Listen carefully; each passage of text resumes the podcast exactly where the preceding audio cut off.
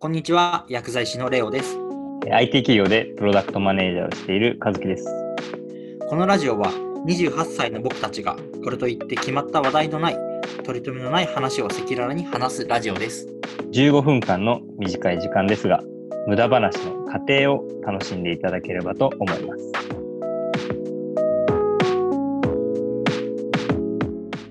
前回あのいいフィードバックででなんだろうねって話でネガティブフィードバックが俺はすごい印象に残っててでネガティブフィードバックもらうことでその自分の失敗にこうなんだ目を向けないってことなくちゃんとこれ認識して時間につながるってことがあったっていう流れで、まあ、その自分の失敗体験について話しましょうっていうのが今回のテーマですかね。そうね。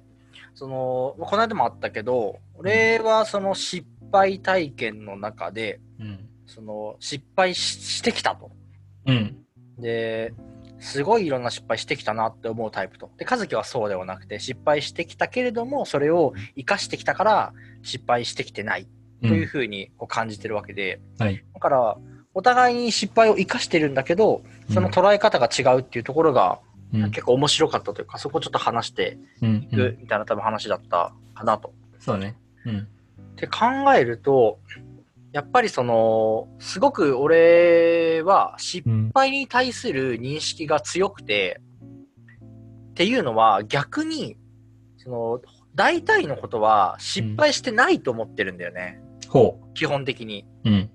で基本的に、あのー人生うまくいってると思っていて、はいはい。かつその、なんて言うんだろうな、あ結構自分を正当化するのがうまいというか、うん。なんかそういうところが強いの。うん。だから多少のことは、俺は間違ってないと思うタイプで、うん。なんか他の人から、なんかアドバイスとかもらっても、結構なんか、いや、俺の考えの方が正しいなって結構思っちゃうところがあるから、だからそういう意味では、あの基本的にはもう自分が正しいことをやっているとうん。思ってしまっているから、うん。だから、その逆にそこからつまずいた時の、うん。あの衝撃っていうのが大きくて。でそれをちゃんと生かさないと次に進めないぞって思って、結うん構その、あの強く決意するようなうんことが今まで多かった。うん。うんだからその失敗は失敗としてちゃんとこう記憶に刻んでおいて、うん。なんか次に生かしてるっていうような感じなのかなって思う。なるほどね。うんうん、じゃあ、こう、失敗体験が多いってよりは、その、普段はそういうのがないと思ってるからこそ、一回のそれが大きくて、印象に残ることが多いと。なるほどね。例えば、ね、どういうのが印象的に残ってるの？え、例えば、えっ、と、いろいろあるけど、うん。つつい最近だったら、それこそ、えっと、会社の中、店舗の中での、えーコミュニケーション。うん。というか、その自分の行動の見せ方うん。の問題で、がすごくあって、結構その自分の中では、あの、店舗の中の全体のことを考えて、こういうふうに動いたらいいとか、うん。こういうふうにか行動していったら、結果的にえー生産性が上がって、えーの質も高くなるし、残業も減るっていうふうに思ってたんだけど、うん。でもそれを意識するあまり結構黙々とやっちゃってて、うん。結構黙々と進めていくことで、でもやっうんぱ集中しないと、あの、作業効率も上がらないから、なんか喋ってるよりかは黙々とやった方がいいなと思って、でも結果的には、あの、数字的には良くなってったんだよ。うん。で、自分の PDC もすごく回したし、よく考えてたから。うん。なんだけど、それによって、えっと、結構、あのーコミュニケーションがうまくいかなくて、うん。なんか、フラストレーションが溜まっちゃって、で、うんなんか、なんで僕こんなに頑張ってるのに、みたいなうん。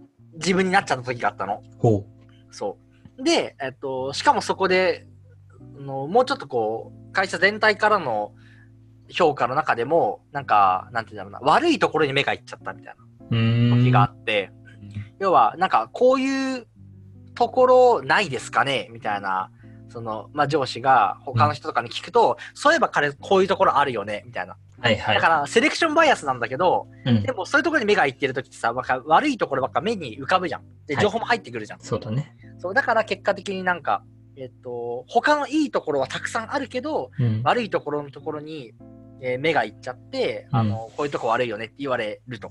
うん。で、しかもそうすると、個人的にも、いやいや、でも、こんなに頑張ってるし、こういういいところもあるけど、なんでこんな重箱の隅隅つつくんですか？みたいになっちゃって。うん。でも、その中で、あのーすごく、やっぱり、そこからいろんな人に相談したんだよ。うん。で、信頼できる上司にも相談して、で、言われたのが、あのー小さな石につまずくなって言われたの。で、もちろんその、いろんな人がいるわけで、あの、いろんなタイプの人間がいるわけで、うん。でその中で、やっぱり、自分の、そういうなんか、大きい視野で見れない人もたくさんいるわけだよね。うん。だからそういう人の見えてる視野とか、その感じ方っていうところも想像しながら自分が振る舞えてるのかと。で、チームのゴールのために、なんか自分の自己表現だけじゃなくて、自分がどう表現したいのかだだけじゃなくて、チームのゴールに対して最短距離で自分が振る舞えてるのかっていうふうに言われて、うん。確かにそれはできてなかったなと。うん。要は自分は自分が目指してるゴールからするとここが最短距離だと思ったけどうん。そうすることによってチームとしては遠回りしてたっうん。ていうようなことがあったと思うんだよねうん。だからその時の自分が切羽詰まってる中ではそれが一番最短って思ってたんだけどチームの最短距離を作るためには多少自分がこう遠回りしたりとか、うん。あとはそのなんて言うんだろうな伝え方を変えたりとかすることで、結果的に最短距離に行くことがあるとうん。っていうふうにそこで初めて認識をしてうん。今まで結構自分のアピールが強かったけどうん。逆に自分がアピールしないようにすることで結果的にチームとしてはうまくいってかうんつそれが逆にアピールになる時もあるわけじゃん。うん。らそういうしたたかさみたいなところうん。が全然足りてなかったなっていうのが最近すごく思ったところでうん。もうそれからはすごいそのまあしたたかってあの必ずしもなんかプラスな言葉じゃないかもしれないけどうん。でも、そのしたたかさをすごく意識して、チームのゴールが何で、チームの最短距離がなんで、そのために一体自分がどういう行動をしたらいいのかっていうのを意識するようになった。なるほどね。。そうそれが、まあ、直近で言うと失敗体験として。そう、失敗体験。うん。まあ、失敗体験だけど、そこからいろいろ学べたってことだよね。そうそうそうそうそう。なるほど。逆になんか今までそんなに失敗体験うん。してないと思うけど、うんそれはなんかどういうことがあって、うんそうどういう生かし方をしたら、これは失敗体験ではないなっていうふうになったの？多分、もしかしたら失敗体験の、まあ、定義の違いかなと思っうて、ーん。で、し、俺の場合はね、失敗を、こう、まあ、後悔と紐づけて定義すると。あ、これやんなきゃよかったなとか、あ、逆にやっときゃよかったな、みたいなさ、その後悔。で、何かをやってしまって、それで失敗する。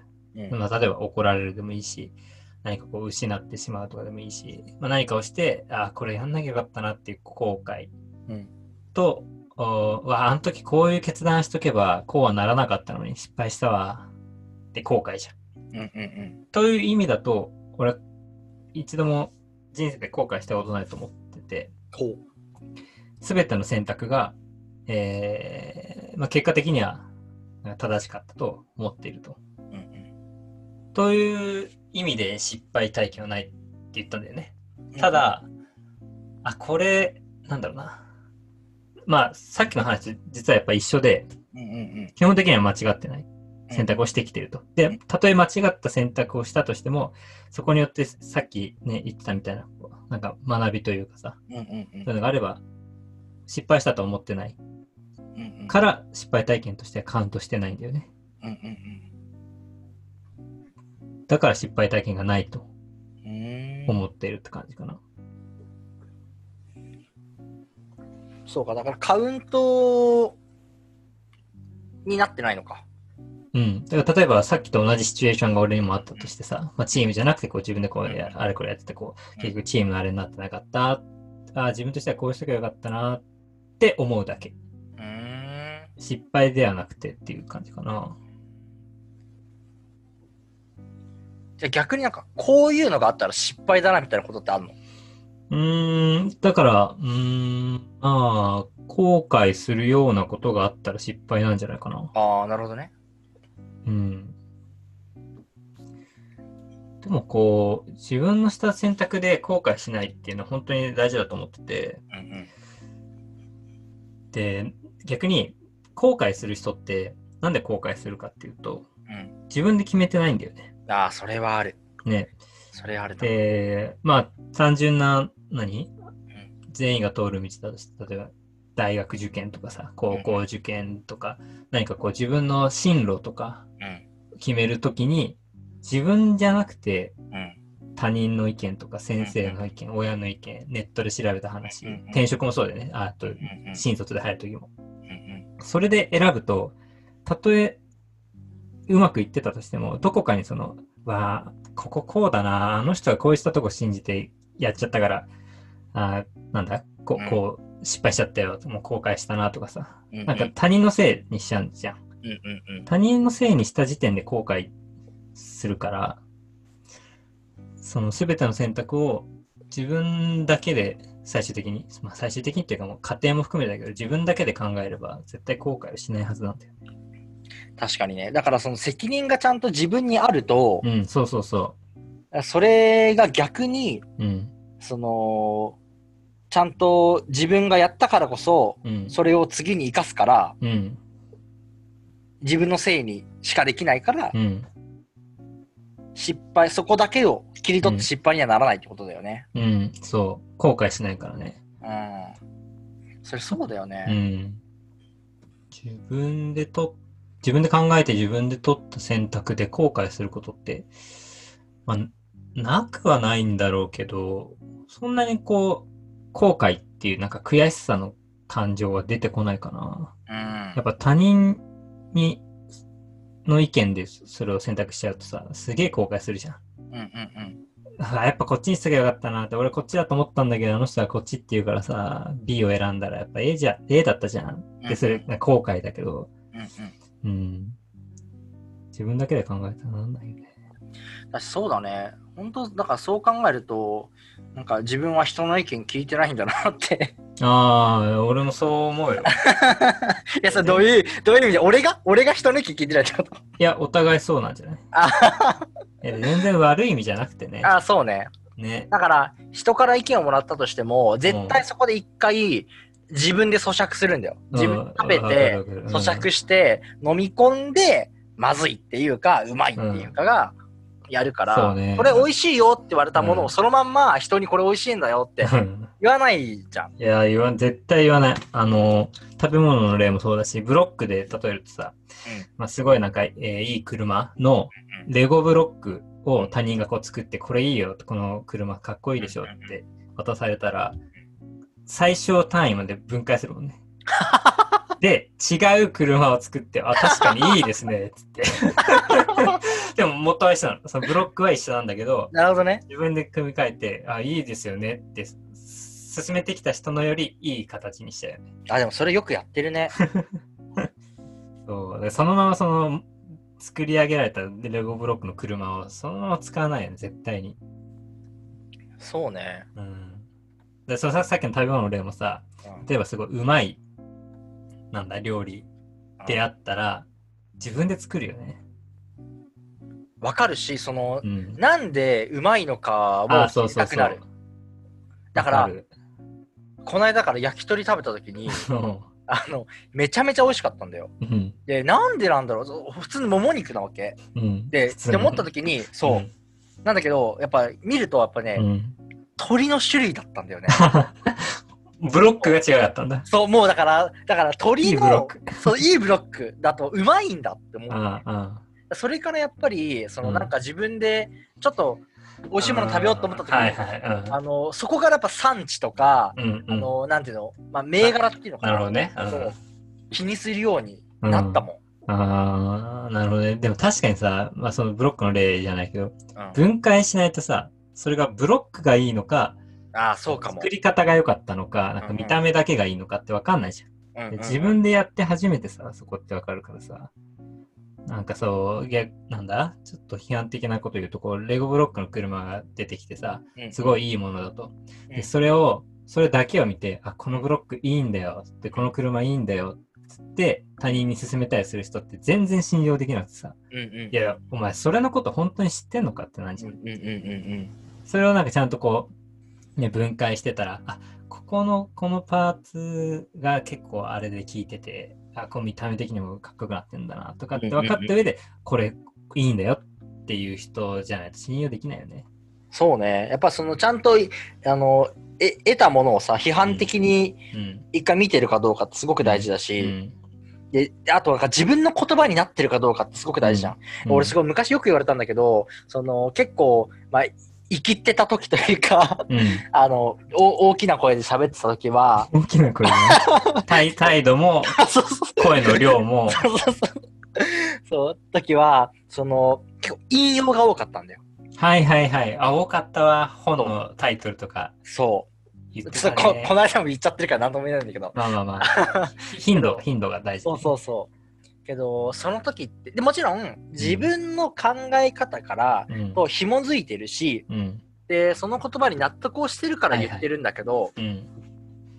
でしかもその言葉がすごく、あのうん分かりやすクリアで分かりやすいから伝えようと思って言ってるんだけど、うんでも確かにね、やたら多かった時があったんだよ。多かったわ。多かったよ。しかも昔の哲学者とか多かったよ。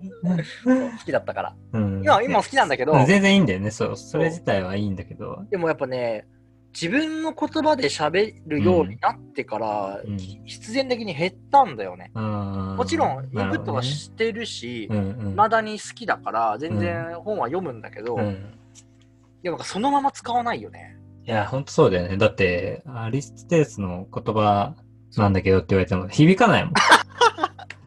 いや、目的論の話をするときはアリストテレスめっちゃいいんだって。あ で、それを参考にするの全然いいんだけどさ、うんうんうんそれを最初にさ、彼が言ってたんだけど、で、前置きしちゃうとさ、ダメだよね、やっぱ。その、そうね参考文献として、表には出さずに、うんとどめとくのがちょうどよくてさ。むしろ、後々さ、それがさ、いや、これうんアリストテレスじゃってなった方がうん。いいしね。そうそう、後ほど、後々ね、調べたら、あ、これちゃんとソース基づいてんだ。で、しかもそれがさ、うんこの人はアリストテレスを知ってこの言葉を言ったのか、それとも、こあの、人自は、らそうそうそうアリストテレスにたどり着いた現のか。代のそうアリストテレスなのか現代の。なるほどねみ。たいなとこも含めて、確かに言わない方がいいよね。いや、ほんとそう思うよ。あの、そのスピーチレッスンの方にこう、指摘されて、あ、すごい、自分でも意識してて、でもそれも褒められてよかったなと思うのが、まあ、俺なんかこう、AI 製品をさ、担当してるからさ、ただでさえこう、とっつきにくいじゃん。確かに。で、それを説明するときに俺必ず一番最初に自分のエピソード体験を入れるのよ。私この間こうこうこういうことがあって、こうだったんですよ。で、実はそれ AI で、みたいな。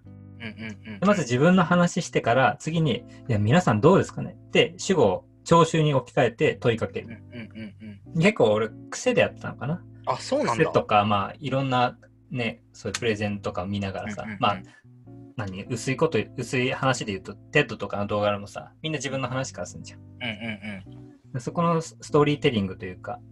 自分のエピソードから話して話すとさ、やっぱ伝わるんだよね。うんうんそれがいきなり、アリストテレスがさ、それもアリストテレスの話になっちゃうから、関係なくなっちゃったよってね確かに。最初に自分で相手。で、うんうん最後にアリストテレス。アリストテレスね。出さずにね。出さずに出最後。さずに。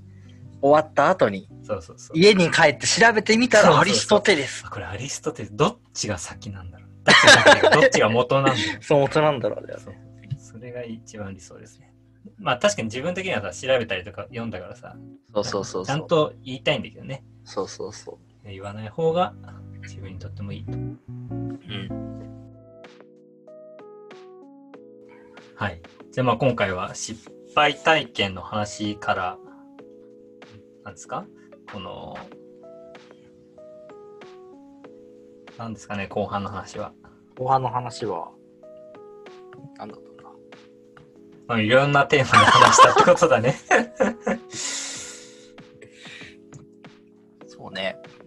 でも失敗はやっぱりこの、まあ、定義ともちろん違いもあったけれど、うんまあ、その中でこう捉え方とか、うん次にどう生かすのかって話はそうだし、うん。あの、あとは、その、自分がそれをどう認識をして、うん。あの、その次のどう生かすのか。で、うんしゅそれを、じゃあ逆に失敗って何なのかが、やっぱりこう、主体性の話だったりとか、うん。じゃあ自分の頭で考えるとか、自分で行動するってどういうことなうのか。ん。で、最後はアリストテレスと。ありがとうですね。じゃあ、こんな感じで次回もまだ話していきますか。はい。はい。ありがとうございました。ありがとうございました。